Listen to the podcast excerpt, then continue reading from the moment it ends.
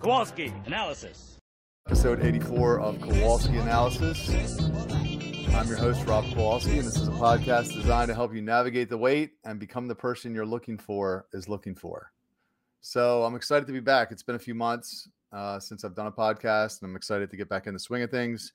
And I'm especially excited about today's guest because uh, this is a person I've been reading a lot of their work and I reached out to them and asked them to come on and and discuss some of the things that I'm learning with all of you as it pertains to um, waiting and marriage, biblical marriage, and relationships in general. And um, he writes about all kinds of stuff, adultery and, all, and all kinds of fun stuff. But actually, let me let me tell you who he is, and then I'll, we'll, go ahead and have him speak for himself. But um, actually, let me pull up your bio, your bio, Berean Patriot. Um, here we go.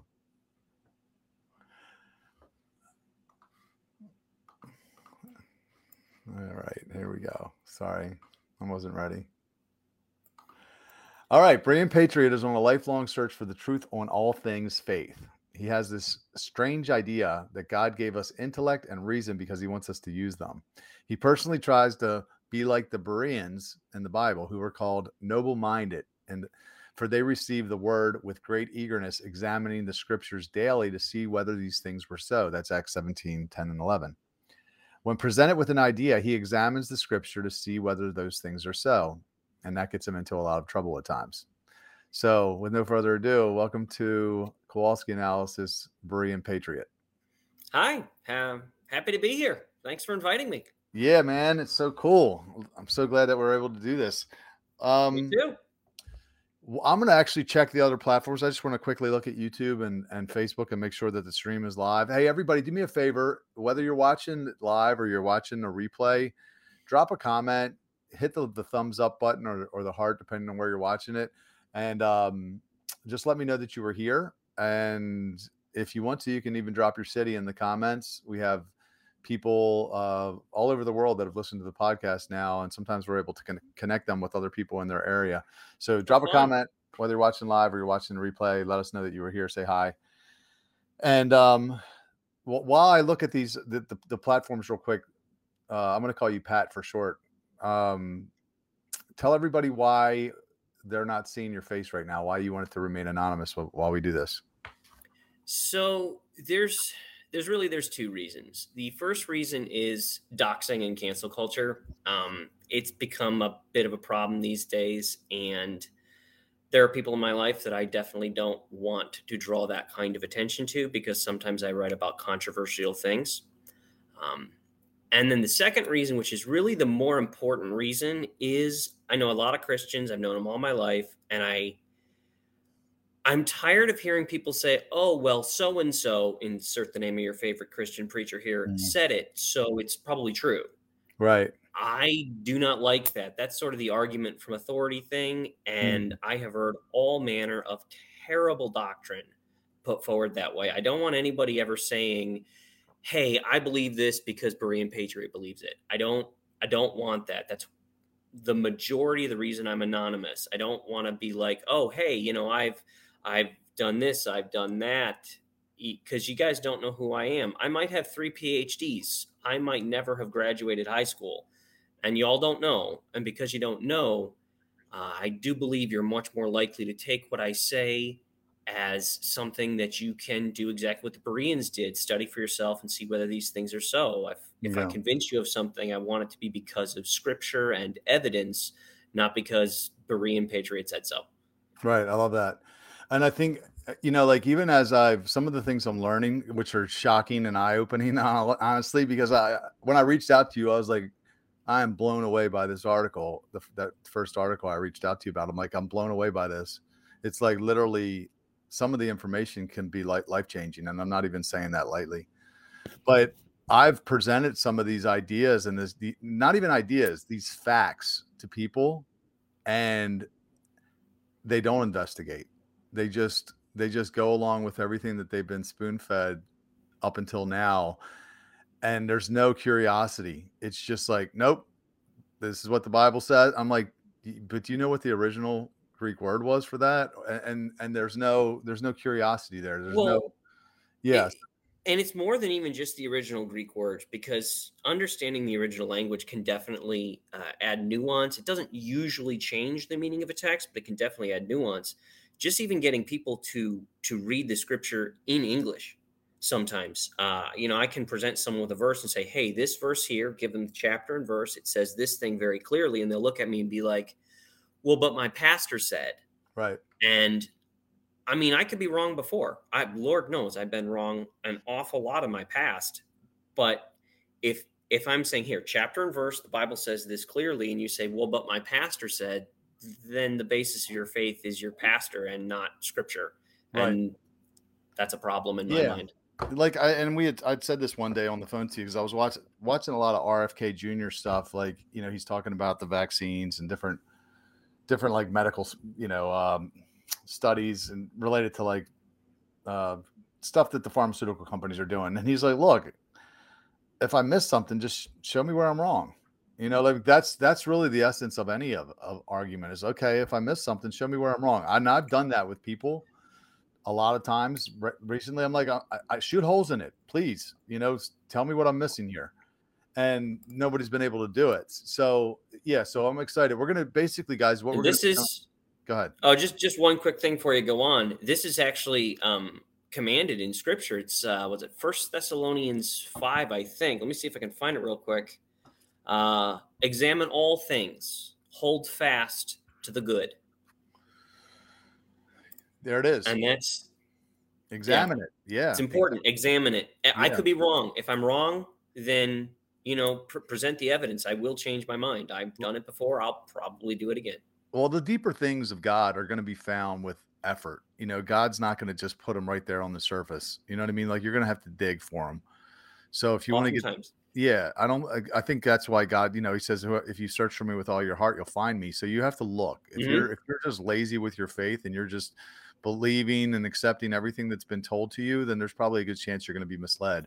So, guys, what our plan is here is we're going to do an a ten podcast series with Berean Patriot over the next couple months, where he's going to be coming on every one to two weeks, and we're going to be discussing different things all around relationships, all around biblical relationships and marriage, because it becomes really clear how we're you're supposed to do this. Sometimes people say the Bible's complicated. The Bible's not complicated that complicated. God made it real clear. When you start looking into some of the things, the do's and don'ts, it becomes real obvious how we're supposed to do all this. You know, when you talk about fornication and adultery and divorce and and, and marriage and all the things, it's pretty pretty black and white on how things should run. And and if we if we actually did those things, it would it would fix a lot of the world's problems, I believe. So I agree. Yeah, our goal here through this this series is just to clear up any any um you know confusion or if people have questions about how things are supposed to work. Some, I mean, and definitely with this topic that we're about to dive into today, you get a lot of people push back and they're like, "Oh man, it's the 21st century. What are you talking about? Like that was so that was for then, right? Like, and I I, I thought that for a majority of my life too. When you talk about saving sex for marriage, it seems so antiquated. But we're going to talk about what the Bible says and why that should matter to you. Like that was one of the big things I was thinking about leading up to this episode was because very few people want to get married anymore. Like the, you know, number one, the divorce rate's super high, but people just don't want to get married. They they think the, the, the marriage is a failed institution and they don't want to do it. Well, I want to talk about why you should want to be married. That should be your goal and we'll get we'll get probably get into some of that. But first, let's let's get into the we're going to talk about the sex before marriage topic. And yes, the Bible clearly says that it's wrong. But before we get started, um, two things. One, everybody, please drop a comment. Say we only have looks like somewhere between six and ten people tuning in. Um, say hi, hey, hello, whatever. Uh, let us know that you are here. Hit the that thumbs up button if you're watching on YouTube. Subscribe. But I wanted you to lead us off with prayer, um, Pat because um yeah, I want this truth to get through, to cut through to people so that they are able to understand it. I mean, this is a this this one decision can impact your entire life more than any other decision. I believe if you the making the decision to save sex for marriage, I believe is is maybe the mo- one of the most impactful decisions. That second to following Jesus, in my opinion. Sure. But I really yeah sure yeah. So, Father, I ask that you would be here present in our discussion today that you would guide it, that you would lead it. Uh, everything that is said, how it is said, what is heard. Uh, I ask that the words that I say would be correct, that they would be right, that they would be true. Uh, if I say anything that isn't, I ask that you would uh, you would have maybe somebody who's listening challenge me on it so that I can correct anything I believe that is not true. Uh, but I ask that it all would be. And uh, please help us to have a wonderful time and get to know each other a little better, get to know you a little bit better. And please help this to be helpful to the people who are listening, that there would be some some tidbit somewhere, even if it's not the whole thing, but something that uh, everyone listening could apply to their lives so that they would understand you better, they would know you better, so they would walk with you more closely and obey you more ardently. In Jesus' name I pray. Amen. Amen. Hey, real quick before we get started, I just want to give a shout out to our sponsor. It's Charm City Countdown. It's the largest all-inclusive all-inclusive New Year's Eve charity ex- gala on the East Coast, and it's returning for its 15th year. So every year it's at the BWI Airport Hilton, and this year's theme is the Royal Renaissance Ball. So come on out, leave your wallet at home. This event features everything, including 16 party zones, premium open bars all night, gourmet dinner buffets, live bands and DJs, silent disco, party favors, champagne toast, and the largest balloon drops in Maryland at midnight. Go to charmcitycountdown.com for tickets and hotel rooms. All right, let's get into it. So, I guess before we get started, actually, we like to do this little thing called this or that. And we, uh, this is where I'm going to fire you five this or that questions in rapid succession, and you just give me a, a quick answer back of which one it would be. Is it you ready?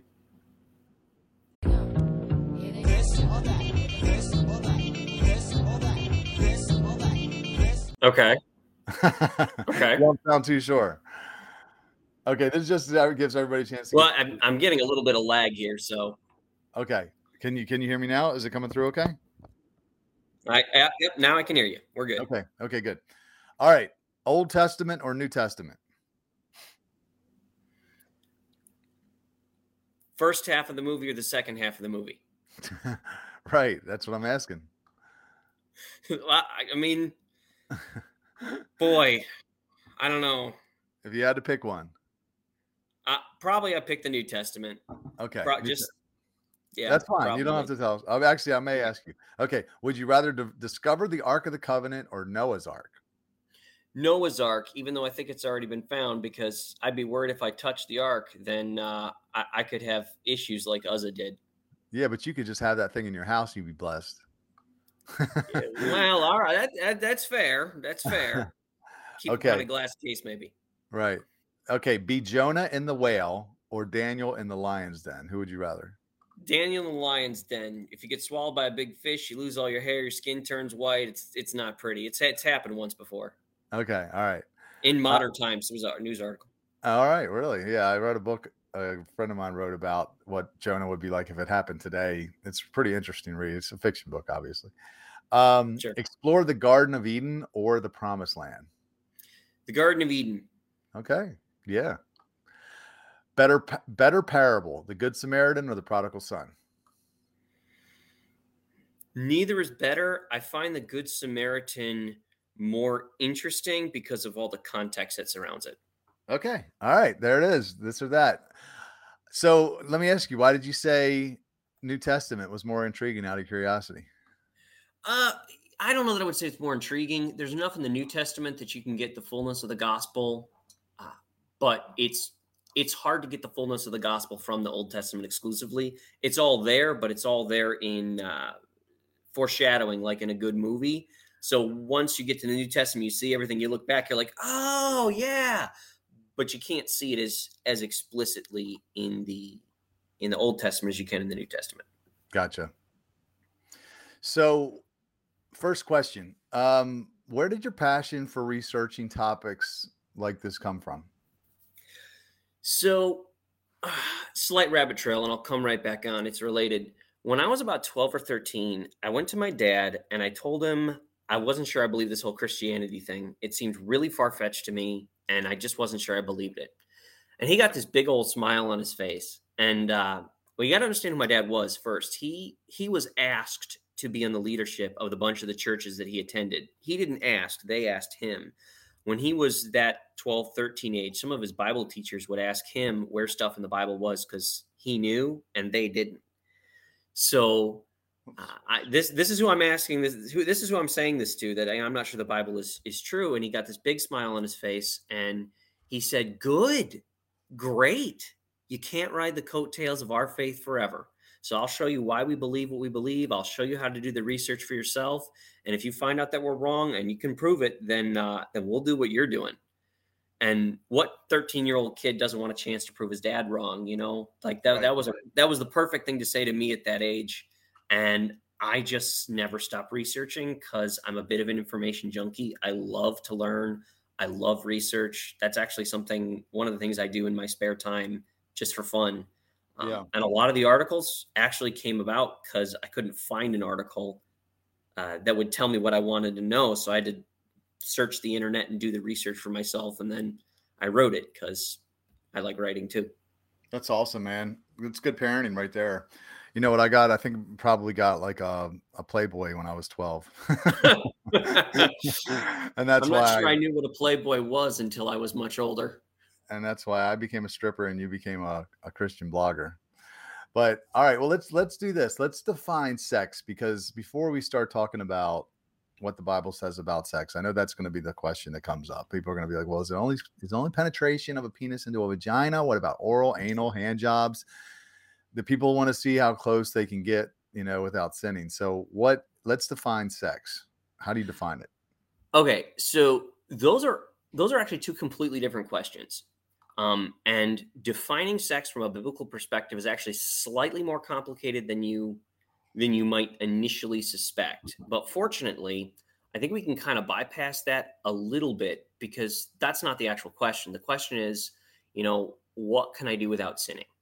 Like, That really that that is the question, and the Bible Right. does speak really clearly and directly to this. So um, I'm just going to mention there there is a place in the Bible that is really super clear that anal sex is wrong. Yeah. Even if I you're that married, there should be no yeah there should be no anal sex. So that's so that's one thing that you shouldn't be doing. But other than that, as far as what you can do uh, before you're married or outside of marriage, there actually is a verse that speaks to it real directly. So this is give me a second to get there. So this is First Corinthians chapter 7 and I'm going to read verses 1 and 2. We're going to spend most of the time on verse 1, but verse 2 is useful for context. You wrote, It is good for a man not to touch a woman, but because of temptation to fornication, let each man have his own wife, and let each wife have her husband. And I want to soapbox here a little bit about Bible translation because if you're if you looked it up with me and you're reading it in the NIV, the NLT, or the ESV, and most other modern translations, they don't say touch. They say something like have sexual relations. So it, reads, it's good for a man not to have sexual relations with a woman. That is not what it says. That is clearly not what it says. And you miss all kinds of nuance and meaning if you look it up in the, the NIV, the, the NLT, the ESV, and all the others, especially. I got a real beef with the ESV. I like to call it the uh, extremely substandard version because they they the ESV subtly twists God's words in a regular basis, and it really, really bugs me. Literally speaking, though, what it actually says there is touch. And we'll get into the meaning of the word touch there in a moment because it's important. But first, I want to talk about the word good. So it says, It is good for a man not to touch a woman. And the word there that's translated good is kalos, the, Greek word kalos. It means roughly lovely or beautiful because good, uh, or noble or worthy of praise, and it can mean morally good. I would argue that morally good is actually uh, partially embedded in the meaning. And this is stronger than our English word good. You know, if, if I go out and you say, How was the meal? and I say it was good, that's sort of a a lower tier of good. You know, if I thought it was really good, I would say great, or I would say excellent, or something like that. Uh, this this word kalos here, that's translated good, is is much stronger than English good. English the English word good is kind of weak. This is much stronger. So it's it's noble. It is morally good. It is worthy of praise. It is all those things. It's a relatively speaking strong word. So this is not just oh yeah, you know it's it's good. This is this is right. This is moral. This is this is acceptable. This is appropriate. That that's what that means. A little bit more specifically. hmm Now, the word touch there is haptomai, is the, the Greek word. And um, it's used all over the place in the Bible, in, in the New Testament, not the Old Testament. The Old Testament's Hebrew, a little Aramaic too, but mostly Hebrew. It's a Greek word, so this is New Testament, and it basically means to touch. And it's used all over the place. It's used of Jesus touching various sick people to heal them. But you have to remember that words don't just have one meaning. And so, as an example, I like to use the English word fair. I can say you have fair skin. I can say we have fair weather. I can say we're going to the fair. I could say he plays a fair game. And by saying he plays a fair game, I could mean he plays a reasonably good game, or I could mean he plays an ethical game without cheating. Words okay. have nuance, they have, they have, a range of meaning. Um, is it making sense so far? Yeah. Just can you give us a shorter version? All right. I don't, I don't want I don't want to lose the listeners. All right, fair. At one end of the spectrum, it means just a touch. At the other end of the spectrum, it can mean to touch sexually. It can mean to uh, fasten or adhere to, like you might how use the word grope or or cuddle mm-hmm. or those sorts of things. It it can absolutely mean a sexual touch, and in this context, with the beginning of First Corinthians uh, seven here, it absolutely means to touch sexually. That's it. what it means. So, so, even like feeling somebody up, basically, you know, uh, heavy petting is a sin. It's good not to do eh, that. I've always exactly. said that. I've always said that honestly because just from a practical standpoint, number one, you know, you're gonna there's very easily you could slide into sexual you could slide into actual sex right because it's ha- it happened to me yes we were just making out next thing you know i'm having sex and i was like i couldn't even stop it so there's that number one number two it you know, there is and yeah it, it, number two it, it it blurs the lines between you and this person to know like uh, you know and, and you could very easily marry the wrong person. You you could get a soul tie from screwing around you know just just making out and and whatever touching each other. You could start to develop real emotional connections with a person that you maybe you're not supposed to be with. So if you're trying this is, again this is the most important decision you're going to make I, I, I think warren buffett even said that um that choosing your mate's the most most important decision that you'll ever you ever make so you want you want your head to be as clear as possible um when you make it and this is definitely something that can cloud your judgment so go ahead what were you going to say pat Hello? Did we lose you?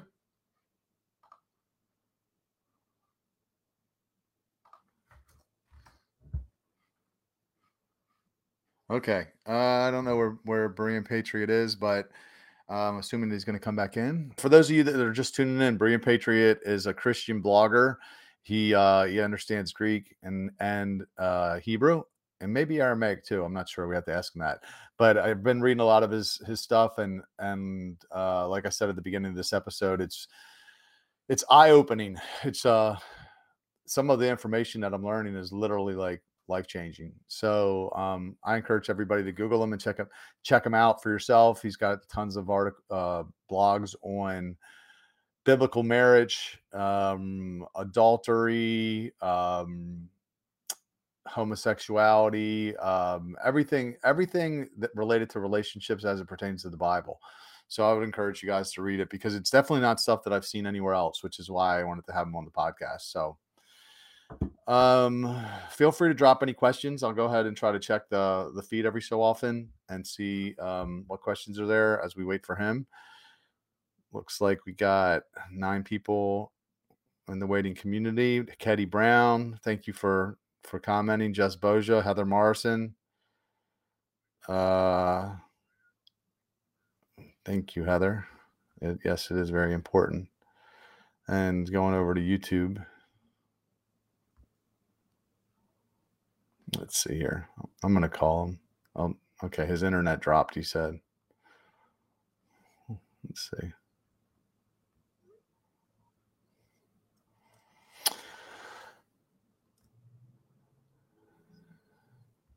All right. Up to 24 people watching, viewing. Um, all right. While we wait for him to come back, let me, let me call him real quick and see if we can get him back in here.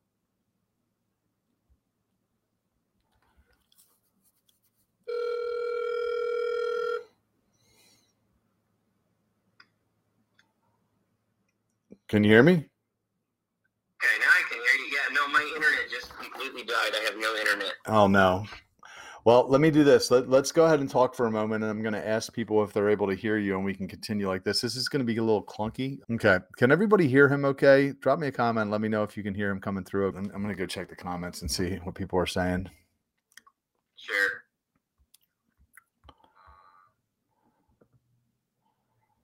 All right.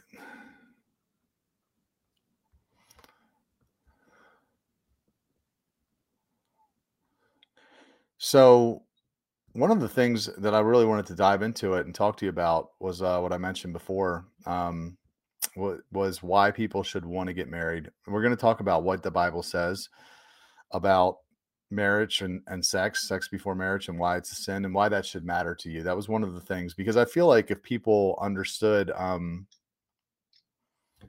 under uh, if they if they understood the not, only the practicality of saving sex for marriage because i definitely think there's some practical benefits in choosing the right person but also why it should matter to you to be what to be in the good graces of god you know because i think that that's a thing that's missing right now in the world is there's there's no fear of god uh, and and therefore like you know why not just go about and take the easy way which is you know obviously just to shack up or, or, or have sex and move in together and all that. So my thought there is why it should matter to you is obvious. You know, if you look at something like heaven and hell, right? And some people will say, you know, they believe that God is gracious and and He's going to forgive them because I know people that are sexually active and they just don't think that there's a they they're betting on God's grace, right? They're not going to stop having sex because they're just betting that God's going to forgive them. But I would say that number one, I would say that there's there's that right. There's heaven and hell could, could hang in the balance, but also I believe that um, I believe that there's blessings that come with the obedience, right? So I was listening to actually a pod, I was listening to a podcast today with Rollo Tomassi and um, Bruce Lawn, and they were talking about and Jordan Peter. It just came back.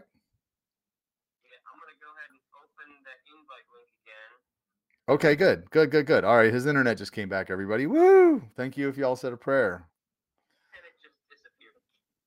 It just disappeared. Okay, did it disappear again? Okay. Well, people people say they can hear you fine. So until until it comes back, we're gonna do it like this. Okay. So my, so I I, I want to hear your thoughts, but my my my main reasons are number one, heaven and hell. I believe that there's blessings that are associated with the obedience at some point, because I honestly, sometimes I'm like, is this even worth it? Um, but I believe I, I, was listening to a podcast today, like I said, by Roland Tomassi and Bruce Lawn, and they were talking something about about Jordan Peterson said, and they said they would think the thing that's really missing in the world for men is purpose. Like men are natural problem solvers. We want problems to fix, and right now men don't know their purpose. And Jordan Peterson calls it the Lost Boys, right? Like the from Peter Pan, I think the you know the Lost Boys and these are these are men that are lost. They just they, they play video games and they watch porn because they don't know what they were put on this earth to do. And and the thing that they even missed on this podcast was i was thinking in order to find your purpose you got to go back to all the way to the source. No no creation knows the purpose of what it was created for it's the creator that knows the purpose, right? You could be a refrigerator, you don't know what you're created. Like the person that built you knows what you were created for. And until you get your act together and get in obedience, I don't believe God's going to show it to you. And like not to say it's impossible because I think people find um I feel like they find parts of their purpose maybe without God, but you're not going to find the full expression of your purpose without God leading you to it. That's like the journey from the Israelites to the promised land it's going from slavery to freedom. And I think that sexual obedience, like all obedience, but specifically sexual obedience, because it is classified very like you know uniquely in the Bible, that if you're obedient in that area, I believe God's going to reward you for it, and and part of that will be um, part of that will be revealing your purpose to you. So, what what are your thoughts on that? Why should people, if this is what God says, and we're going to get into that, why should why should people care? So Isaiah, I think it's 45. Okay. Mute, mute, mute your computer because I'm getting a uh, echo.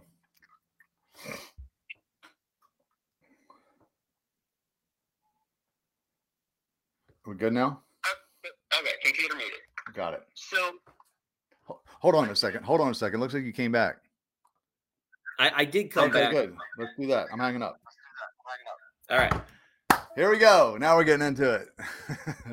All right. I think it's Isaiah 45, 6 and 7. Uh, God says, Bring back my sons from afar, my daughters from the ends of the earth, all those who are called by my name, who I created for my glory. And that right there is a very profound statement. We are created to glorify God. And one of the traditional creeds is to, to glorify God by enjoying Him forever. And the sad fact of the matter is, sin separates us from God. It doesn't necessarily separate God from us, but it separates us from God when we when we sin, we kind of put a barrier up there. Not that God can't deal with that, but he doesn't want to bless us when we sin. Not that he won't, not that he isn't merciful, because he is. While we were still enemies, he he sent Jesus. But as long as we are in abject rebellion to what he wants, is like a good father, like a good coach. You know, a good father wants to play with his kids, but if his kids are rebelling, you're you're going to be disciplined until you are behaving, and then you know your father can play with you, and that's that's just the way it is. God loves us way too much to let us wallow in our sin. It's just not what is best for Yeah. us. so okay, so there's sin separates us. What do you think? I mean, do you believe that it, it's it's possible that our our salvation or, or our eternal um our eternity hangs in the balance? Do you believe that or no? That the answer to that question is actually much longer and more complicated than we have time for today. Okay. All right. Well, let's not get into Um, that it- Yeah, it's much longer, more complicated than we have time Okay. for today. But it, we can agree that at the very least, you should want to be obedient because there is something that you're going to miss out on if you're not obedient. There's a blessing in it for you. Well, and and not only that, God is God. He created everything around us. He maintains the existence of everything around us constantly, moment by moment. And for you to look at the all-powerful, almighty, all-wise creator of everything and say, "No, I don't care what you want. I want to go my own way," is the height of hubris and frankly stupidity. Mm, God is God. And if you don't care what he has to say, then I, Right. especially if you claim to be a Christian, w- what are you doing? Yeah. Okay. So the first question, if you're just tuning in, what we talked about, let's def- defining sex, and really what, what where we backed it up to was defining sin, and sin isn't just penetration. It's could be groping, it could be uh, heavy petting, it could be you know or, oral, anal. Uh, definitely, those things are are, are sin. Hand jobs, because those are the questions I used to get. Like people would want to know, well, well, this is this okay? And I'm like, I would always say, I, I don't know, but it's not wise. So we the we believe that the Bible is even clear about those things based off of the the verse that you referenced earlier. What was that mm-hmm. verse? By the way? First Corinthians, First Corinthians chapter seven, verse one, primarily, but also verse two. So what do you say to people? And this is probably the most common objection that I hear that sex outside of marriage is okay as long as you are in love or you plan to get married, or, and that they don't need a piece of paper to prove their love and blah blah blah. What do you say to that? So I'm going to go back to obedience. That is the height of folly and stupidity to look at God and say, I know you said no, but because I feel a certain way, you're wrong. Um, it, I, it's silliness. It's, it is stupidity, is foolishness of the highest order, but we can deal with it because the Bible does talk about this. So, first of all, a practical argument does quote unquote love excuse other sins? I really loved your car, so I stole it. yeah. I mean, i- you know, and you can you do that with almost any sin. Pick a sin. I really, you know, I I really loved how my life is when he's not in it, so I killed him. Yeah. Does love excuse any other sins? And then secondly, what is love? Because the the modern conception of love is it's all feelings based. Whereas when the Bible talks about love, the, the New Testament, there's several words for love in Greek. Um, one of them is phileo, which is more like our word love, brotherly affection. It doesn't have the romantic component, but it, it is that idea of affection for people or things. But that's not actually used all that much. It is just not a lot. The the much more common word is agape, and the sort of a, a more formal definition is of agape is pursuit of what is most beneficial to a person or object in a self-sacrificial manner regardless of the type of response received from that person or object. So the greatest commandment has nothing to do with evangelism. It's not go and make disciples. The greatest commandment is love the Lord your God with all your heart, soul, strength, and mind. That's the greatest commandment. And Jesus said, if you love me, you'll keep my commandments. What is best for another person, real love, real biblical love, is not convincing them to do something that God explicitly says is wrong, is a sin, and not only just a sin, is a serious sin. Yeah. That is not what is most beneficial. Yeah.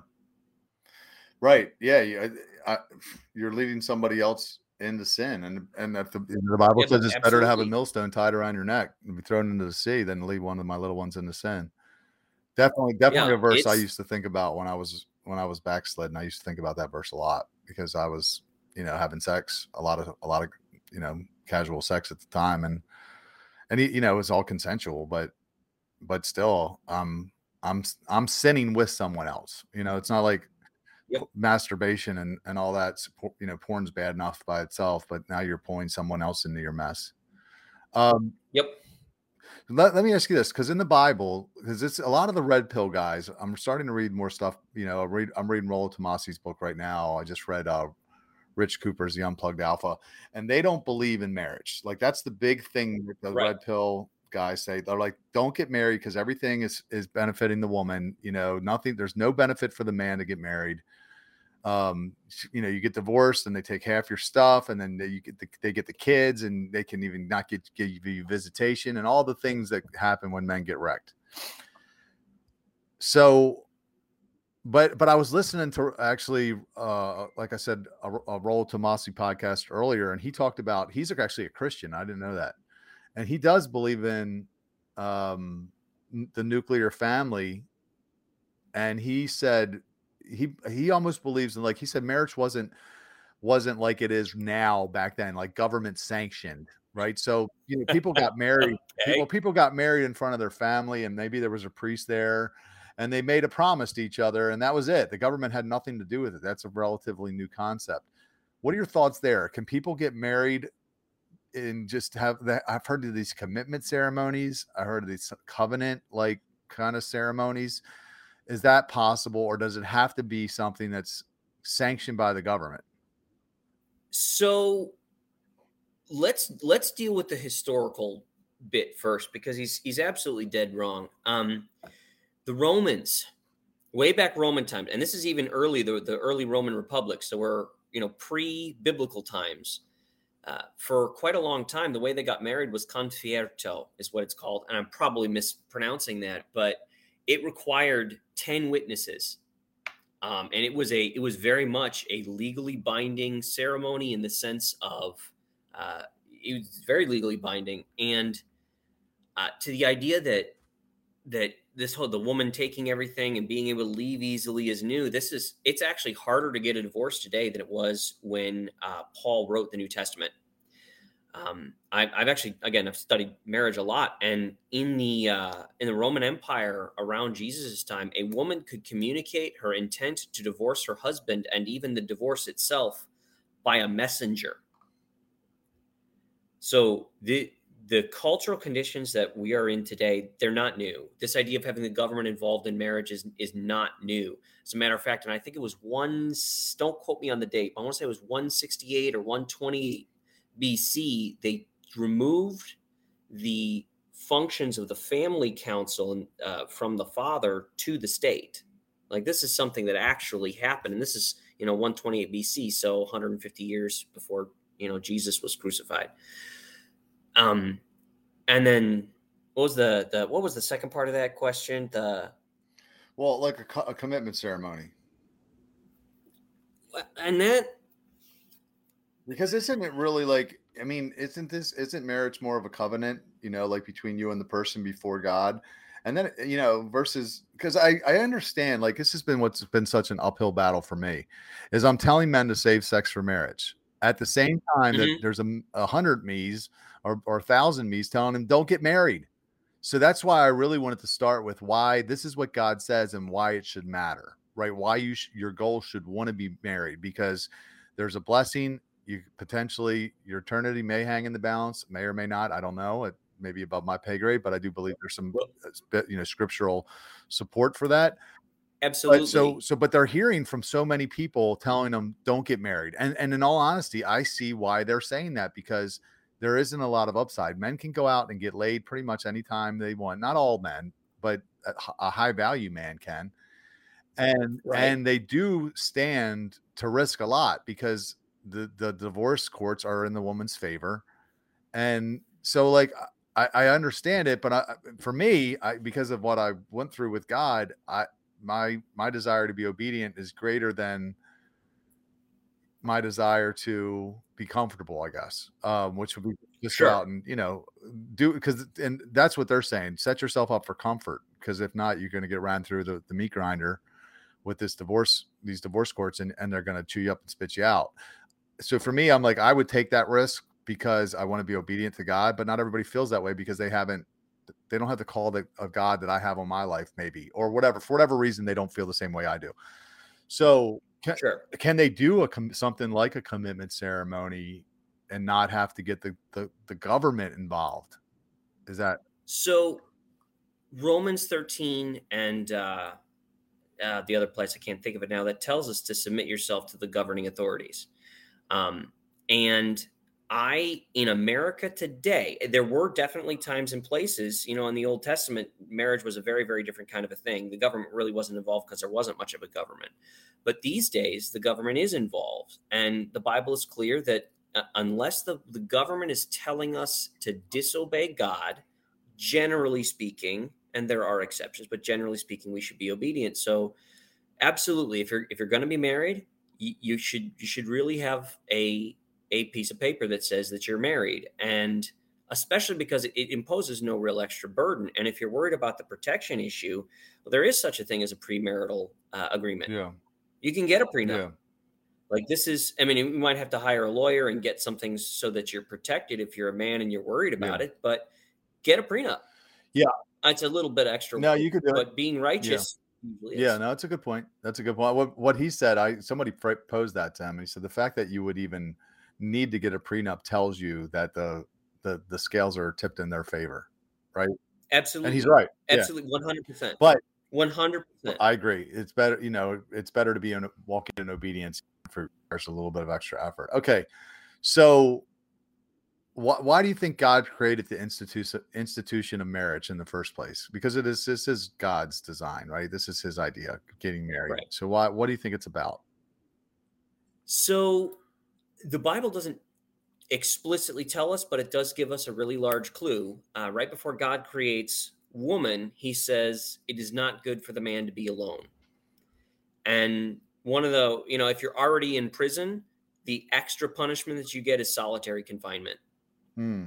Uh, there's there's rather a lot of data that says married married people, both men and women, they live longer, they're healthier, and they're happier. Yeah assuming they stay married. And then, of course, I think another reason would be because that's the proper environment to raise children. That's a family is the proper environment to raise children. Yeah, no doubt.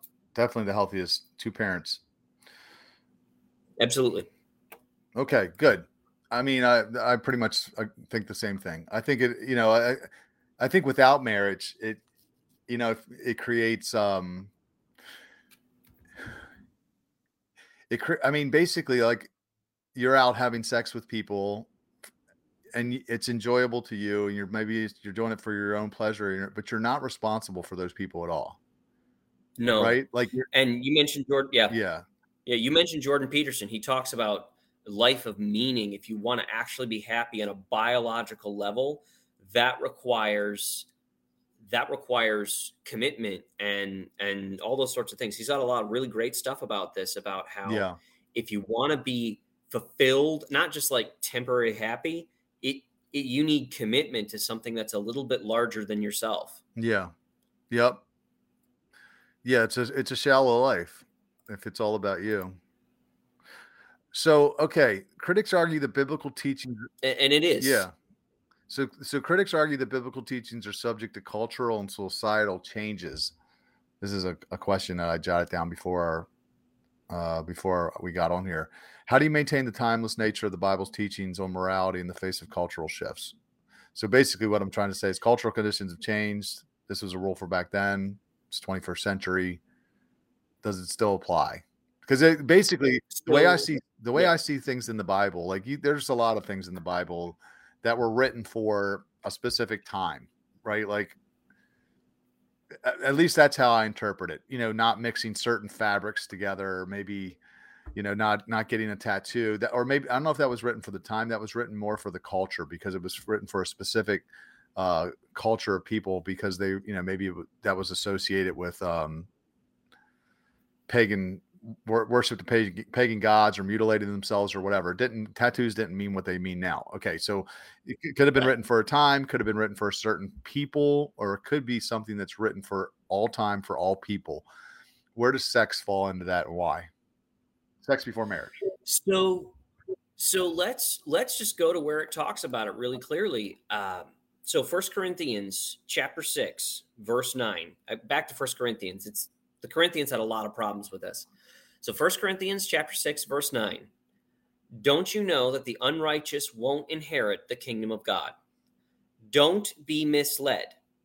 Your translation might say don't be deceived. Either way, it's it's don't be deceived, don't be misled, neither fornicators nor idolaters, and then there's a, a list of sins. None of these people will inherit the kingdom of God. This is this is really clear. And then just back up a chapter, uh, 1 Corinthians uh, chapter 5, 9 to 11. I wrote in my letter that you aren't to socialize with fornicators, not at all meaning the fornicators of the world, or the covetous and robbers or idolaters, since then you need to leave the world. Hmm. But now I wrote telling you not to socialize with anyone calling himself a brother if he's a fornicator or a coveter or idolater or slanderer or drunkard or robber. Yeah. Don't even eat with such a man. Love it.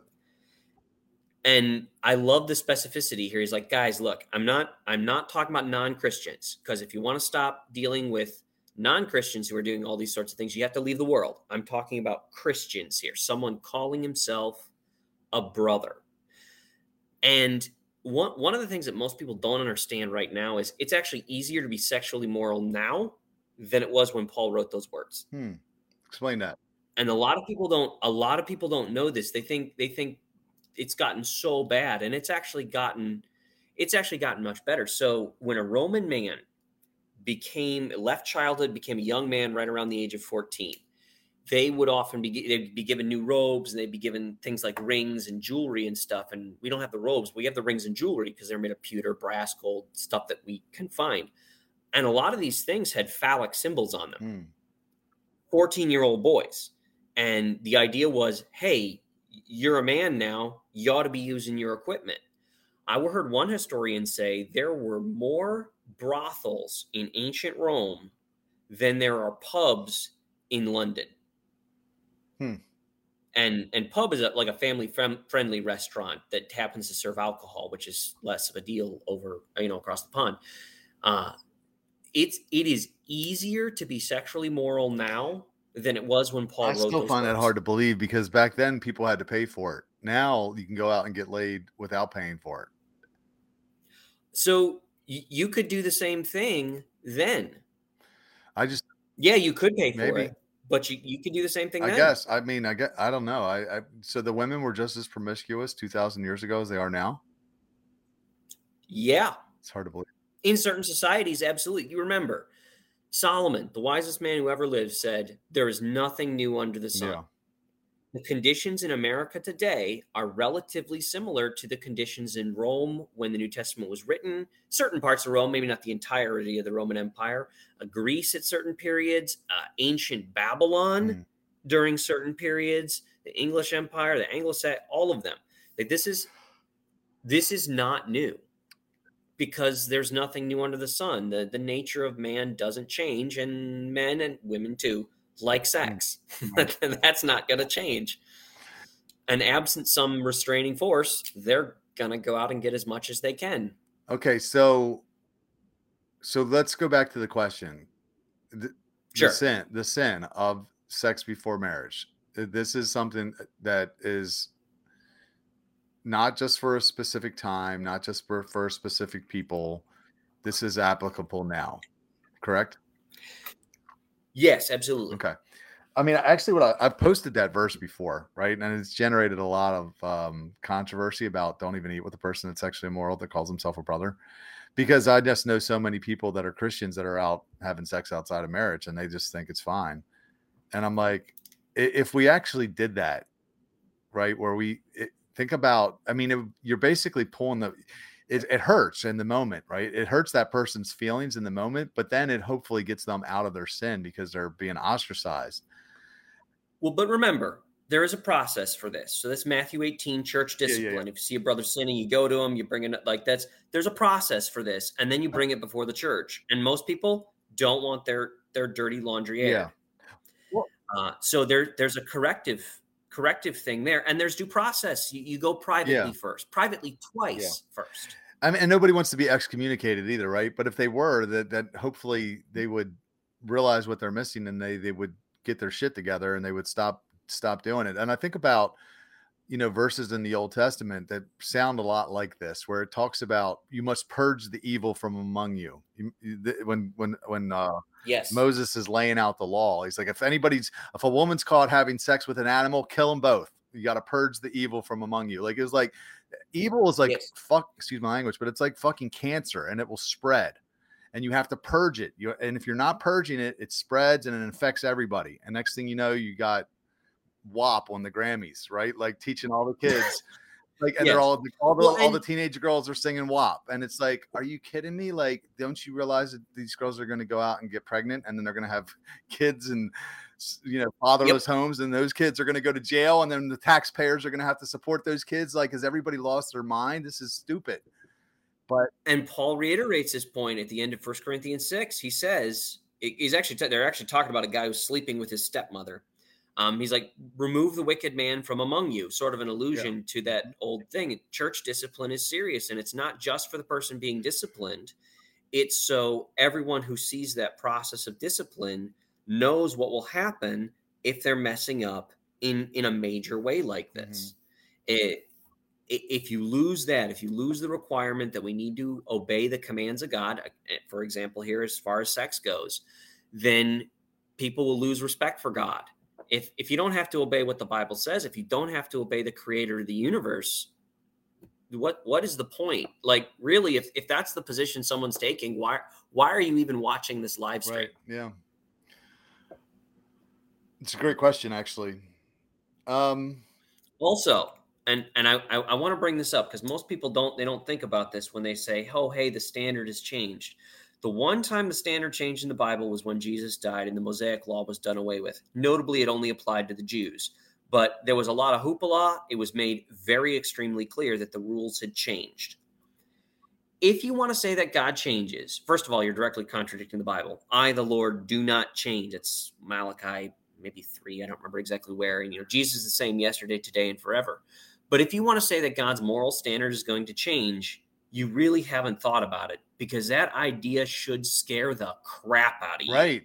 Because then what are you basing your life off of? Because if he could change, if he could change his moral code or standard, exactly, then the rules change. Exactly. Right. It's that is the scariest, that is among the scariest thoughts that you could consider is what if all of a sudden you know, eating meat with a fork in your right hand is a hell worthy trespass. Right. Yeah, think, because if God is going to change his moral standard, why couldn't he change it arbitrarily? I way? think I saw you going back and forth in one of your blogs with someone about this because they're talking about, you know, oh, that was in the Old Testament. But uh, and and correct me if I'm wrong, but with the New Testament, the New Covenant, he did because Christ said he I did not come to abolish the law, but to fulfill it there was there was nothing that he told us that we could do that was now wrong. Now we don't have to do it, right? We don't have to do all those laws, those those Levitical laws, uh, right? Yeah. All that stuff. Like yeah. we can eat shrimp and we can have, you know, whatever. But those laws aren't bad in and of themselves. It's not like any of those things that he said to do all, all of a sudden became wrong at some point, right? Right. Well, and Exactly. And it's really helpful to, and this is an artificial division. I want to make that clear up front, but it's really helpful to divide the Mosaic law into three categories the moral law, which just never changes. It was wrong before, during, and after the law. The uh, ceremonial law, which is your your washings, your sacrifices, your which food you can eat, uh, and then there's your uh, sort of legislative law, the the law that is about how you govern society, how you punish a criminal for this, that, or the other thing. The moral law has never changed. Jesus abolished the ceremonial law, which was made very clear, like with Peter lowering the sheet, you know, don't call unclean what I've called clean. And then the the law that is more about the government, we don't have to follow it, but it does give us an idea about how God thinks a society should be mm. run. So Romans 15, verse 4 says, Whatever was written previously, it was all written for our instructions, so that through the hope and the through through the scriptures and and perseverance and hope you you might live or something very like that. I'm Everything was written in the past was written to teach us so that through the encouragement of the scriptures and yeah, we might have hope. I know that. That's yeah. it. That's it. Yeah. So that's it. It's it's an important idea to look at the Old Testament and say we do not have to obey the Mosaic law. If you think you do, go read Galatians. Uh, but you can also look at the Mosaic law and say, hey, God is not stupid. He did these things for a reason. You know, he he was the first he was the one who came up with, you know, here's how you treat leprosy. Right. Here's how you cleanse a leper's house. And if it's if it's actually leprosy, you burn the house to the yeah. ground. Like those those sorts of things. If you look at a lot of the yeah. instructions, yeah, I even even just even like about think about like the way they told us to farm the land. You know, let it rest every so often. Mm-hmm. He talked about the year of jubilee where all the debts will be canceled, and when we mm-hmm. don't do those things, then the wealth gaps that happen right now, like if those if if we ran a society the way that God told us to run, things would be completely different in the world. Now we don't have they would be completely yeah we don't have to do yeah. those things. We don't have to you know lend and they only get to use our land for you know whatever 50, every 50 years it returns. But if we did run it the way he said, the world would be a lot better. Well, and a lot of that actually had to do with the the covenant uh, with Abraham, which was renewed with Isaac and Jacob, the the returning the land to to the people who originally owned it as was originally divided up by God. So a lot of that is that. But yeah, a lot of the instructions are would make a huge, huge diff. Just follow the Ten Commandments, please. Mm. I would love to live in a world with no more stealing. Yeah. All right. Just just follow the Ten Commandments. that would make a huge difference. All right. Critics say that it's that the idea of abstinence until marriage is unrealistic and outdated. I mean, I think we kind of already talked about that, but how would you address a, a little yeah. bit? And I mean, I was a virgin on my wedding night. So was my wife. So was a very large number of the people I know. It yeah. It's, I mean, that I, I was actually again this podcast with Rollo Tomassi, and he's a Christian. He's like it because men need sex, and I'm thinking, no, we want sex. We don't need sex. I've, I'm perfect. I'm living proof that you can survive without sex. I mean, I had a lot of it, and I stopped, and it sucked, but I did it, and I I didn't die. Um, so right. So it's it really just boils down to delayed gratification. You know, if you believe that that there's a payoff for you if you do wait, then I believe that you can obviously it's not unrealistic you can do it and and you will do it if you believe that again that there's something better better for you in it you know in it for you if you do it. Well and but even then i i want to be cautious about the idea of saying hey wait because it'll be better because it might not be. uh, while that is often true the if i can convince you that hey uh you know not waiting is better because you know i'm doing the whole Satan thing, trying to deceive you, then you might be like, okay, then I won't wait. At the end of the day, we have to come back to, regardless of if we like it or not, regardless of if we want to or not, yep. the commands of God have to trump just about everything else in our life. And I, I say just about, but as I think about it, it really, I should say everything else. If God says don't do it, don't do yeah, it. no, that's so good. I'm glad you said that because I do think that that is a very um, naive faith or a very immature faith is to believe if I just obey that it, it's going to work out in the end, like something good's going to come of it. And I thought I've often thought as I've walked because I've been abstinent I for a long time, and and mm-hmm. um. And I thought to myself, if I go to my deathbed, you know, and I don't have sex again, and I'm going to accept it that this is God's plan because I want to stay in obedience. And I thought about like Jesus did everything right. He was completely obedient, perfect actually. Yep, And perfect. he ended up on a cross, nailed to a cross. Yep. So it's not like don't think that it just because you're obedient that you know it is necessarily going to work out. You have to get to the point where you're just obedient for the uh, for the sake of being obedient. And that's it. Tr- because he's God. You know, and I've heard people say, I want God to use me. I want me to, I want him to, you know, use me to spread the gospel or, or teach Christians or all those sorts of things. And and it's a good desire. You know, if God tells you, hey, I'm sending you to this foreign country, you're going to preach the gospel for two days, and then they're going to kill you. Yeah. But I want you to go anyway. You should be willing to go because he's God. And ultimately that is what is going to be best. There, there the Bible talks of rewards in the afterlife. But if that is your view of God, that no matter what he tells me to do, I'm going to do it to the best of my ability and you know, trust his grace when I fail because we all fail. Lord knows I fail. If that is your your view, if you love him, you will obey his commandments. Obedience to God comes first. It's it's of primary importance in your relationship to God. Then when he says don't do this thing, you you need to not do Mhm. it. And if you don't if you don't have that understanding, then then don't don't please don't even call yourself a Christian. Yeah. I think the Because yeah, the greatest compliment is to say I don't understand, but I trust you. Right? Because like if you look at Job or someone Yep. he could not have understood what was going on. And but he's like, I, Nope. though he slay me, yet will I trust in him. And I, I've gotten, you know, thought that many times where I'm like, it's it's easy to justify an act of obedience when you understand it.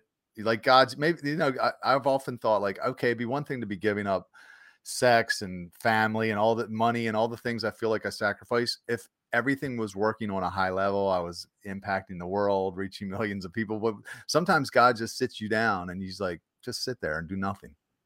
And you're you're giving up all these things that you want, and he's not even using you. And you're like I, j- you just feel like your time is wasting. That's where at least I've been at at, at points. And I'm like, Yep. even if God I've been there my too. life belongs to him and if he chooses to do something great with it that's his on him and if he chooses to do nothing with it that's his choice i mean that because I Well, and I- I think I think our idea of what is nothing it needs adjustment because so I'm, I've used this example before. If you think about all the things we praise about a car, you know, like a sports car, you praise the engine, you praise the the power, you praise the sleek lines. I've never heard anybody praise the the parts of the electrical system that carry the charge to the spark plugs. Right. I've never heard anybody praise that. You know, I assume there's a wire. I'm not a car guy. That might be obvious. I assume there's some kind of wire that carries, you know, electricity from the battery to the spark plugs. Nobody praises that, but take that out of the car and what do you have? You have a dead car. Like it's it's worthless. And oftentimes the things that we are doing in ordinary everyday life have an enormous impact that we will just not get to see on this side of eternity. yeah Remember, it's not our kingdom. Yeah. It's God's kingdom. It's not our responsibility to build God's kingdom. That's God's responsibility. Our responsibility is to be obedient. And if we are obedient, God's kingdom will be built by him. Mm. it's good reminds me of that verse where he talks about how how unsearchable his ways and and his past beyond tracing out like we try to Yeah. always figure out what he might be doing and it's impossible the bible tells us that it's impossible to figure him out and search you know try to search his plans out and his ways out so it's i heard somebody His ways are higher than our ways. His thoughts are higher than our thoughts. Yes. I heard someone compare it to a um I don't know if it was like an af like a tapestry. I've ever seen like those things that that are like it's sewn and on one side it's really beautiful, but on the other side it's a mess? Yep. That's kind of what life is like almost. Like on one side it Yep. just feels like I don't understand this at all. And then you you know, on the other side of heaven, and we're gonna see the other side of it, and it's gonna be like, ah, now I get it. And and we have examples of that. Think of Joseph. You know, he he worked for Potiphar, did everything right, and Potiphar's wife screwed that whole thing up. So now he's in prison and he's in he's doing administration in a prison and he finally gets an in with the Pharaoh and the guy forgets. You know, it's it's the kind of thing where we don't we don't know where our lives are. We don't know where they're going. You're still a relatively young man. So am I. Like there is so much that you could do and honestly so much that you probably have done and this is Well, Joseph got to see the blessing though, you know, like I, I he, it did. took him a long time. I don't envy what he went through, but he definitely, you know, he became the second most powerful man in the world in like a day. And eh, so, and eh, but but yep. there's no guarantee that happens for us. I guess is what we're trying to say because you exactly. could on the flip side, you could look at Moses who never got made it to the promised land. You know, so like he, he dies yep. right before he gets there, and you're like, how's that fair, God? But and and Abraham yeah. and Jacob and Isaac, they were all promised. And the Hebrews Hebrews 11, that sort of the Faith Hall of Fame, talks about the people who did all these things and still didn't get to see the promise. Yeah. They died without seeing the promise. Okay, let's get back on topic. So, how what would you what sure. would you say to people that think you know, look, you gotta you gotta take it for a test drive. You gotta know if you're you're compatible in the bed bedroom before you get married. What would you say to them? I mean, I I know that that obviously contradicts everything that we're talking about, but how would you counter that argument from a biblical perspective? So uh, one of the things my dad taught me, and this was one of the most brilliant things he ever taught me, was when someone presents you with an argument, don't listen to the argument, listen to the assumption behind the argument. And the assumption behind the argument is, I know better than God. Mm. I, have got to take this for a test drive. There's there's actually there's some really interesting biology which I'm not going to repeat because I don't actually remember it that well because it's a long time I did the the research. But there's a really interesting biology that says almost no matter who you are, it'll work out unless there's something actually wrong. And you know, uh, so me, my wife, and I were we were both virgins on our wedding night. Yeah, it was kind of a little bit awkward. Well, we were really turned on, so it wasn't as awkward as you might imagine. But I mean, you know, hey, I, virgins it, have the best sex lives. That's proven. Uh, yeah, and it was a little bit awkward for a while, but you know, we figured it out, and we keep figuring it out. And part of the way that you do that is you just talk with each other, like, "Hey, did you enjoy that? No, okay. Well, how about? Hey, could you try this? You know, set that up. A little bit of good communication, but for the people, for the people who who say I need to take it for a tra- test drive, my question is, where does the Bible say you can take it for a test drive? Yeah, Had God God explicitly said do not not even sexual touching like we look first corinthians 7 no no sexual touching before marriage and which notice i mean you can still hug you can still hold hands you can still sit next to each other it doesn't it doesn't mean you can't be affectionate but no sexual touching before marriage. God is very clear. Yeah. do you think you know better than god? Are you wiser than he? And if you think the answer is yes then i'm sorry we need to sit down in a matthew 18 you know, uh, church discipline kind of a thing. Because at the end of the day, the most important aspect of our relationship with God is obedience from the heart. Yeah. That's it. If you don't have obedience from the heart, or at least you're trying, right? The difference between the righteous and the wicked, the righteous do everything they can to follow what God says to do and trust his grace when they fall short, because we fall short all the time. The wicked don't even try. Yeah. That's the difference. Yeah. Like that, that really that is the difference.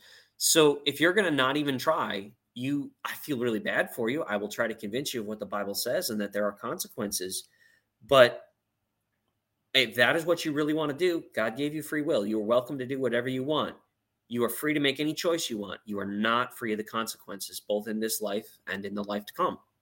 I think really, if you boil that down, you know, first off, I think about Proverbs three, five, and six. It says, "Lean not on your trust in the Lord with all your heart, lean not on your own." Yes. Right? Lean not on your own understanding. Yes. In all your ways, acknowledge Him. He'll make your path straight. So, first off, if you're saying that you need to take it on for a test drive, you are trying to make a decision, a very important decision on your own understanding.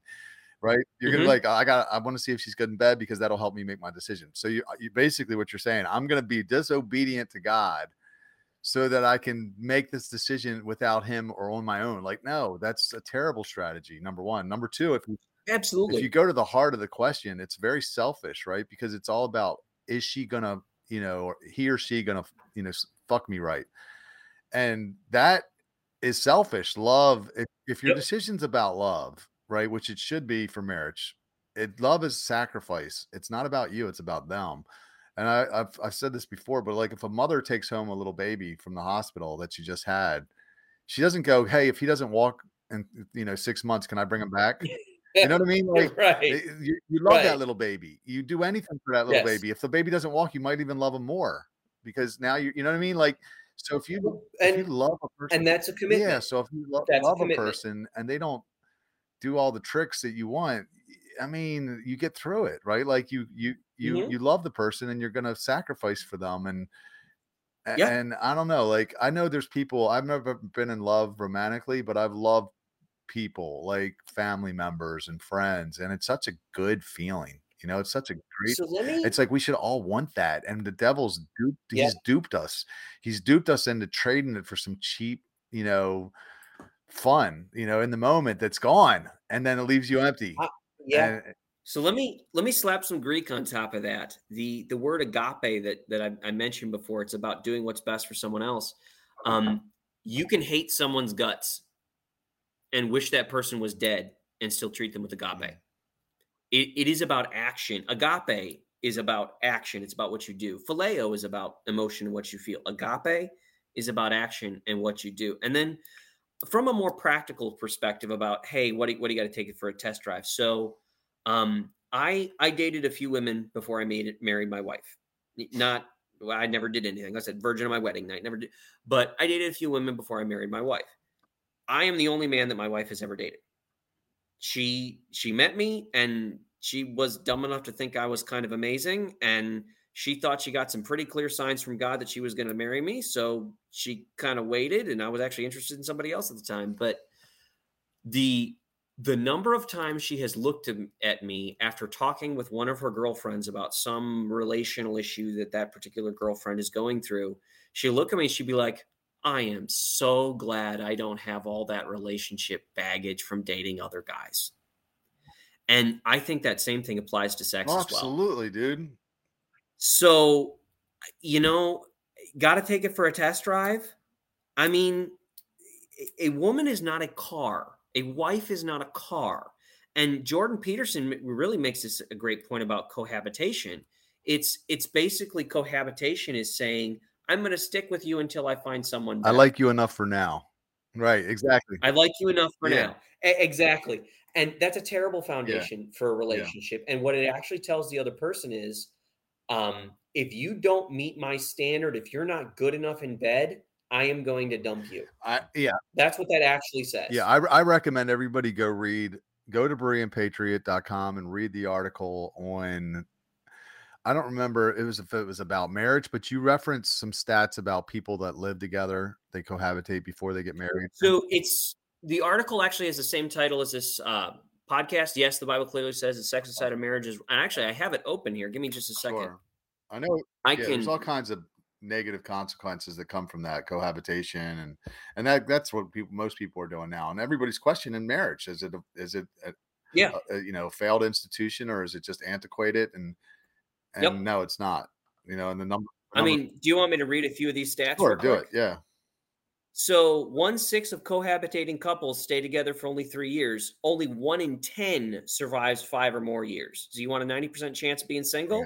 Cohabitate. Um, you you about double your risk of divorce if you do get married. The rate of STDs is six times higher among uh, cohabitating couples. There's greater risk of substance abuse and psychiatric problems. Much greater rates of poverty, far greater, and um, cohabitation is very directly connected to abuse. Um, well, it's, it's uh, 33 times higher. 33 times higher, I think, when it comes to kids. Is it? Yeah, it, when it comes to kids, the, the the likelihood of abuse goes up by 33x, not 33%, as in plus one third, times 33. It goes up immensely, and the children are the ones who face enormous amount of risk and you know the dads leave and when the dads leave you get a fatherless home and it it's it's a horrible thing. Marriage there's a reason that marriage has existed in every successful culture across the globe. There are some cultures that didn't have it but they usually lived in mud huts. Hmm. um, it, there's a reason why in every culture across the globe marriage exists. It is the environment necessary for raising children. And i mean just imagine if if you're cohabitating with somebody you're just living together and you've got this well let's take this marriage thing for a test drive. You have subconsciously in the back of your mind oh if i'm not good enough he'll just dump me. Right. How much extra stress is that? Even if you're not aware of it. Yep it's hard to go all in on that right? It, it's super hard. By contrast, if you make a commitment to somebody, you say, "Look, I, I'm I'm going to stick with you through hell and high water, unless because there's there's a couple of unlesses, you know, ad- adultery, and there's a few other few other biblical justifications for a divorce. uh, unless you do one of these specific major things, I'm going to stick with you my entire life. Even if even if you don't get along for a while, you sort of have this knowledge that we can kind of fight for the rest of our lives for a couple of decades or we can try to figure it out. Yeah. And yeah, divorce being easy is is not a good thing for society. Yeah. Thanks for sharing those. So, uh, this is a question that I had written down before we started the the interview. Is are there any instances in the Bible where relationships and marriages were formed without a strict no sex before marriage principle? And how do you approach these instances? So, of course, there were. Um, but you have to remember the Bible is not entirely this is what you should do. Like you read the epistles, it's almost all what you should do or should not do. You also have to remember that the Bible contains a lot of history. So you think of like Judah, I think, slept with his daughter in law. I think it was. And I think Oh, Genesis right. 38. She disguised herself as a pros- disguised herself as a prostitute, right? E- e- exactly. And after that, it's kind of funny. Judah's like, well, she's more righteous than I am. Well, okay, maybe she is, but you know, someone who's only murdered somebody once is probably more righteous than a serial killer, but that doesn't make either of them righteous mm-hmm. you know, from an objective standpoint. So absolutely, absolutely there are examples of sex outside of marriage in the Bible.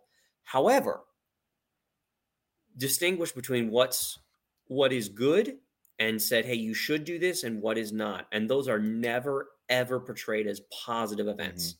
Ever. N- Not even not certainly not ones that I can think of. And you know, made doubly so by the clear clear instructions both in the Old Testament and in the New. Don't do this. If you don't have a ring, well, okay, they didn't have rings back then, but if you're not married, you shouldn't be having sex. Hmm. Period. You should you shouldn't even be touching sexually, Yeah. according to First Corinthians. Good.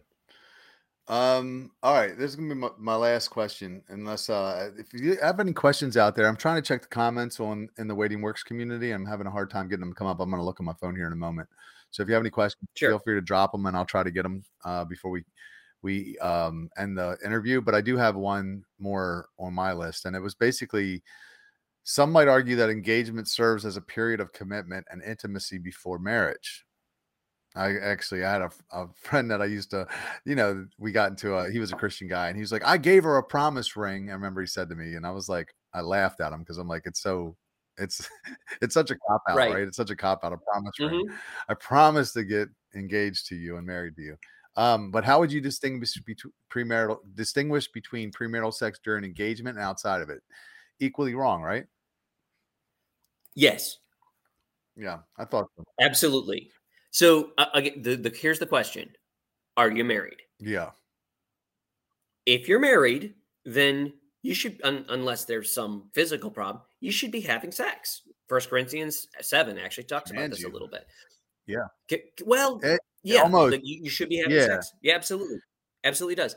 And if you're not married, you're not actually married, then you should not be having sex. the The thing that complicates this issue um, is the way that marriage was contracted in the Old Testament is very different than it is now. Um, so let's say you had a daughter that I wanted to marry. Um, and think like Jane Austen. I knew the daughter because we met at dances or around town or whatever. I knew her a little bit. I might go to you and be like, "Hey, I want to marry your daughter. What is it going to cost me?"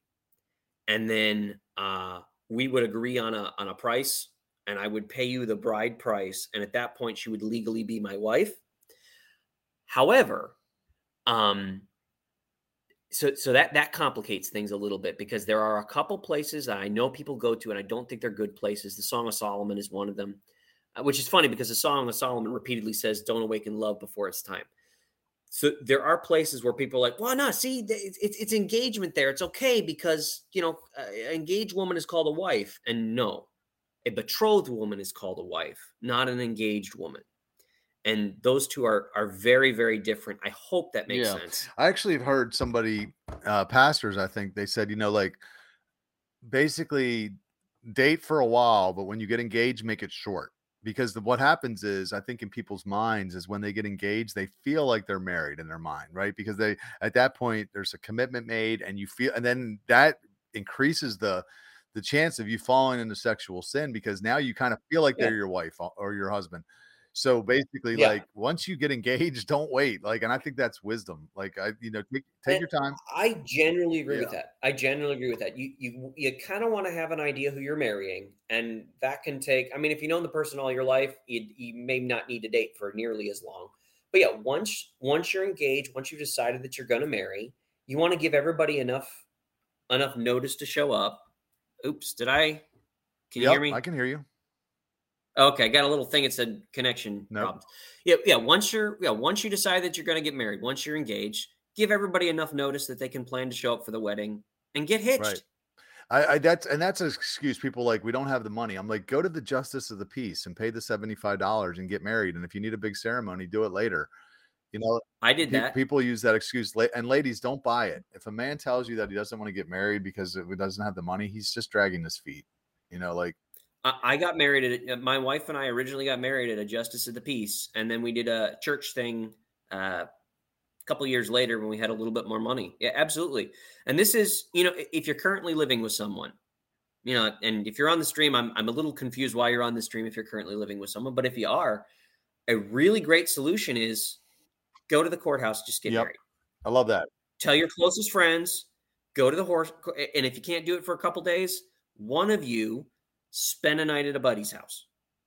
Don't don't spend don't don't don't sleep in the same don't sleep in the same house. That's way too much temptation. If you're living together, go to the justice of the peace, get married. It costs you 75 bucks. And then all of a sudden you have been doing in the bedroom, which is abhorrent to God, Mhm. all of a sudden becomes incredibly God honoring. And Mm. I've actually heard people talk about this who who had a lot of sex before they got married and then they got married and they say, you know what? Even in married sex is better. Not, and Yeah. not even necessarily frequency of orgasms, like for example, for women.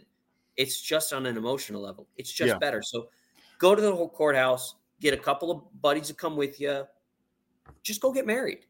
Yeah, it's good. I love that you mentioned that too because I've heard that mar- married sex is better. I was telling a girl the other day, I'm like, I don't think I've ever made love. I really don't. I think I've had a lot of sex in my life, but I don't know that I've ever made love. But I've heard that, you know, like sex is almost like a spiritual experience, like maybe God's even in the room kind of thing. I, I, and I've never been married, so I don't know. Is that is that how it is? It is okay. So I don't I don't have a basis for comparison because of course, like I said, I was a virgin on my wedding night, but Yeah. there there is something reasonably special about it. And uh, I'm just going to drop this tidbit out there while I'm thinking of it. Uh, Ephesians talks about how husbands are to love their wives as their own bodies. That has an obvious application in the bedroom. So if you're married, you should make your goal. Your goal should be your wife's pleasure as much as your own right? Love your wife as yourself, not more than, not less than, as yourself. And when you have that, you both have this mutual. You're you're trying to make sure each other enjoys it, and you have God sanctioning it, saying this is a good thing that I want you to do. It is not hard for me to imagine that it is in fact different. Hmm. I I, I can absolutely see that. Yeah, people have asked me, they're like, "Why do you want to get married?" You know, and I was like, I always say guilt-free sex because I'm I'm halfway joking, but on if honestly, if you just boil down what you just said, that's what it is. It's because the only Sure. sex, the only sex I've had since I become became a Christian has been guilty sex because I was when I was backsliding, I was always guilty after. I knew I was wrong. I looked in the mirror. I didn't like myself. I felt like I was you know, just I was a hypocrite. Is I could I couldn't even talk about God because I was like, I knew Yep. my actions weren't lined up with my my beliefs. So I just I didn't talk about God. I just was quiet, and and and um, so I could totally get you know the, the it's a big part of a life that I would like to enjoy again, and and to be able to feel like you know this is healthy and this is something that I'm supposed to be doing. healthy and wonderful. And this is and what you just said, Paul actually says this explicitly. So this is First Corinthians 7 again, verses 8 and 9. But to the unmarried and the widows, it's good if they remain single like I am. But if they cannot exercise control, let them marry, for it's better to marry than to burn. Hmm. And there are other places he says this as well. If if you want to, he who he who seeks a wife, he who finds a wife finds a good thing and obtains favor from the Lord. Hmm. You know, yeah. If if you want to have sex, then the way you need to do it is you need you need to get married, and Yeah. then God is I, the first. Okay, so in the garden, God gave man four commands: be fruitful, multiply, Subdue fill the the earth and subdue it. Now, our knowledge of biology tells us that the first three commands are all about having kids, and that requires sex. God's first three commands to mankind were have sex. Really, if you think about it. And then there was that little bit about, you know, taking care of the earth and owning it and, you know, being a good steward and that, that whole thing. So God is not anti fun. As a matter of fact, he wants married couples to have sex as often as they want to. Yeah, I love that, and that's something that I think the church kind of misses because they they make Yep. you they tell um, that's almost like it's dirty, right? They make it seem uh-huh. like it's sex is dirty, and and they, don't talk about it, and if they do talk about it, something that you shouldn't do, and but it's it, you know it, that's not the way God intended. I mean, if you read Song of Solomon, it's very erotic, and and I think It is. Yeah. Song, Song of Solomon, I like if I was going to classify it as a genre, I would call it erotic fiction. yeah, Because right, Solomon composed a poem. I mean, it, it might have been a poem about a true event, so it might not actually be fiction. But I mean, I would call it erotic fiction. And here's a here's a little extra tidbit: the name, the word God, and the name of God arguably aren't even mentioned in the Song of Solomon. There is a book in the of the Bible which does not mention God, and it is the book that goes on for some length describing a naked woman. Yeah, God is not anti-fun. and like, it's and it, I believe there's uh, definitely some references to oral sex in there too. I mean, I've read, Absolutely I've there are, read it. I'm like, it's hard to. Yeah, I'm pretty sure this is what he's talking about. on both men and women. Yeah. hmm Like it's this isn't this isn't a there's no command for you shouldn't be doing oral. As a matter of fact, it's it's, it's Right. mentioned on women twice and on men once. Yeah. Love it. So there you go, ladies. Yeah, if that's your you Bible. do, Study if your something you Bible. want to do, go for it. This is, I mean, we're talking about the God who in the Old Testament mandated that you throw, I think it's seven parties every single year.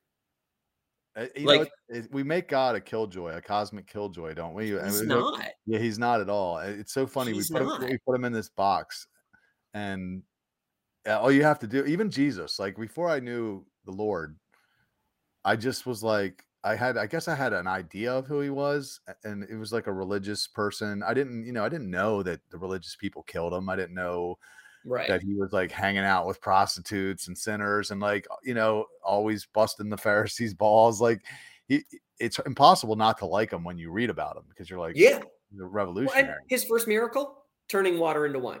exactly. You know, he, You know, he, he- he's yeah. always at the parties. You know, he he loved a good time.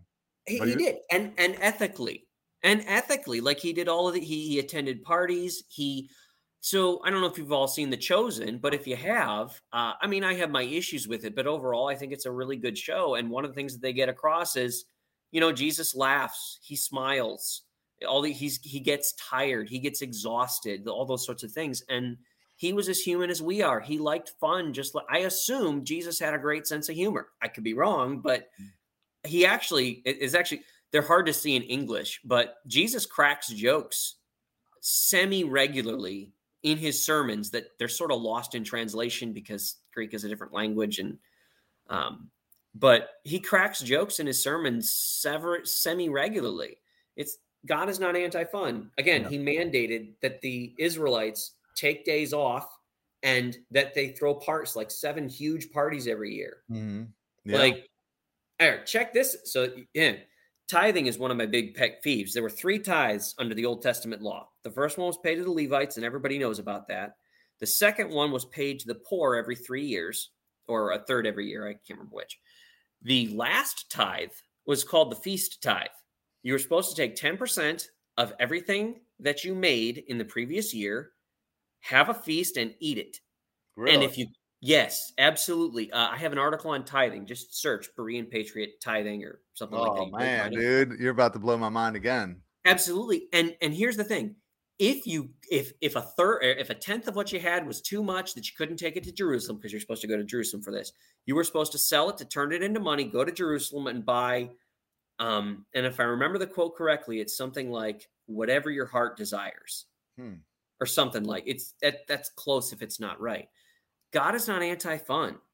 He loves fun. He created humor. He created sex. He created God is not ashamed of sex. He created it. Hmm. Christians can be ashamed of sex, but God created it. He loves fun. He's a wonderful, you know, every every good and perfect gift comes from the Father above. Great. Sex is good. Love you it. know, Yeah. food is good. Yeah. He's All right, not a killjoy. All right, I got it. We're going to be wrapping this up in a moment, but I do have a question from uh, somebody that's watching us on Facebook right now. Uh, Elaine Allen down in Texas has a question, and she wants to know: Should an unmarried woman live with her father until she is married, or live alone until marriage? I know what I think, but I'd like to hear what you think. So I mean, I know exactly what I'm really curious what you think. Um, so that is a fairly deep question with a fairly complicated answer. Um, Well, yours is going to be. Let me just tell you mine then, real quick. I believe that there's. I believe she should. I don't think it's like you know commanded one way or the other, but I believe she should. I don't think it takes anything away from her. If anything, to me as a man, if a woman uh, lives with her family, it's it's sweet to me. It's endearing. It makes me think that she's not a whore. That she hasn't been out, you know, whatever. Guys don't care. If you're a man and you live in your mother's basement and you're, you know, past 22 years old or whatever, get Yeah. out, get your own place. Yep. You know, don't live in your mom's basement. But if you're a woman and you live with your family, to me, it's kind of sweet. And I like it because it makes me feel like she's probably a little bit more innocent than the average girl. So let me. One of the most important things you can do when you're reading the Bible is make sure that if you says if, if you if you says really I can talk. If you say that God wants you to do thing X Y Z, you better have chapter and verse. That that is a great rule. If somebody says God wants you to do something, uh, you better have chapter and verse. I don't have chapter and verse that a uh, a daughter should stay with her father until she gets married. Yeah. It may or may not be wise. Just for example, what if she wants to do a little bit of college and not college in her hometown? Yeah. So if you're going to say you have to live with a father until you get married, that means you really you can't leave for for any extended period of time to do anything. And I don't I don't think that's wise. I don't think the Bible says that. And I can say what I think is wise, but I want to be really clear that I don't think there's a specific you must or must not do that Yeah. biblically. So, with that proviso, I mean, I think it's often a good idea because women are biologically wired to pick bad men. And I mean, I hate I hate to say this, it it, Yeah. is, it is the case. I've done a bunch of research on it that- that's absolutely there. And women, especially young women, it's easy for them to fall prey to their emotions and date a guy who's really awful. Mhm. Your father, assuming you have a good relationship with your father, just to be clear, because there are some really awful dads out there, is, you know, probably at least twice your age, maybe not quite that much if you're a little older. He's going to have a lot easier time seeing through the, pardon my French, but the bullshit. Right. So if you're looking to get married, it's that's not a bad idea. I actually I know someone who uh it's kind of funny, lives lives on the other side of the duplex as her parents. Uh so sort of it's it's kind of she's kind of got her own place, but her parents are literally on the other side of the wall. Um but if if you want if you don't want to live at your dad's house, talk with him about like he will have wisdom for that because he's been around twice as long unless you know maybe he's a really bad dad maybe he's not i don't know but it, I- i think it's a good thing i don't think it's required. I don't think it's necessary. I don't think you're sinning if you live someplace else you know even even if you're unmarried. It may or may not be unwise. It's probably a bad idea to move to a completely new city where you don't know anyone because you know the another place where the bible says do not be misled is that bad company corrupts good character. So Mhm. find people who you want to be more like and try to spend time around them. Yeah. hopefully your family is the but again I, I don't have chapter and verse for you should or you should not Yeah, I agree with you. I think it's wisdom. I think it's wisdom. I think even like some of the verses that you referenced in your articles, like eh, going back to the Old Testament, if a man sleeps with a virgin, he has to go to her father and pay the pay the bride price. There's again, I don't want to infer because that's what people do, right? They they they try to deduce things mean this, but I do think that it alludes to the fact that the father has some level of involvement and control over that woman's life until he passes her off to her husband, right? So I think if you can keep that relationship close, it's probably going to work out better for you. Because again, you're right. Women lead by emotion, and and they can get caught up in. Well, but not also- not entirely by emotion. And I, I don't want to pretend that men don't make decisions emotionally because any man who's ever been in a room with a really pretty woman who he thought was really pretty and got tongue tied, like absolutely. But it's not quite as much about emotion. It's that women are actually wired to look for the wrong kind of guy.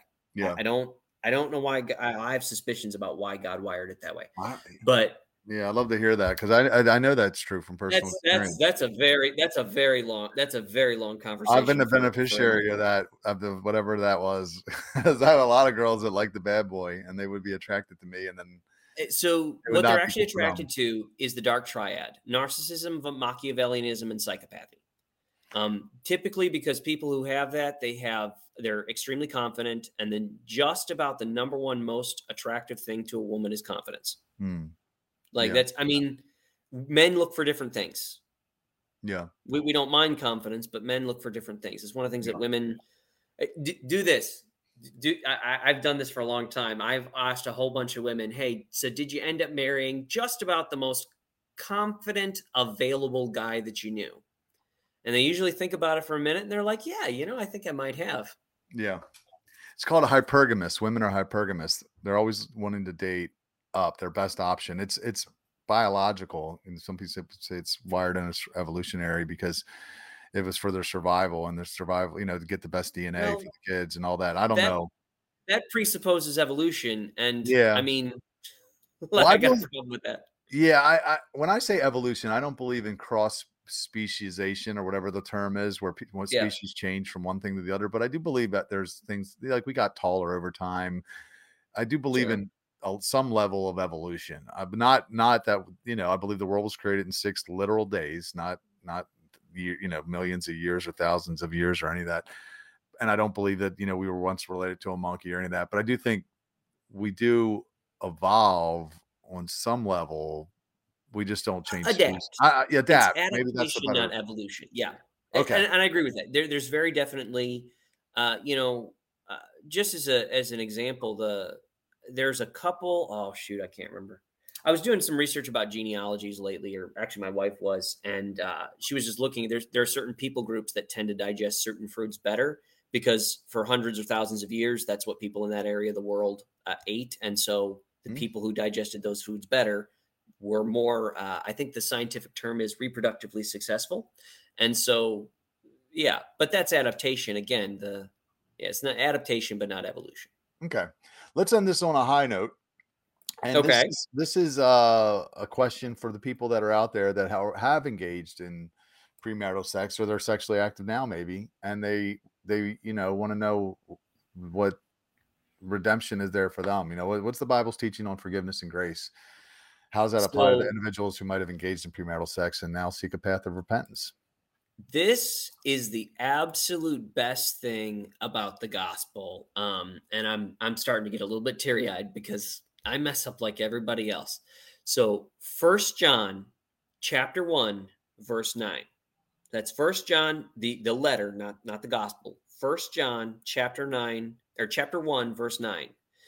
But if we confess our sins, he is faithful and just, so he might forgive us our sins and cleanse us from every unrighteousness. Paul actively and intentionally murdered Christians for probably months, possibly years. And and he still became the apostle Paul. So I mean my message to you is the same as Jesus' message and John the Baptizer's message. Repent, Yeah. change your mind, change your behavior, and seek God because the end of all things is this when all is said and done, fear God and keep his commandments, for this applies to everyone. It's the end of mm. Ecclesiastes. So. Good. Thank- repent and he'll Appreciate- forgive you. Awesome, man. This was a great conversation.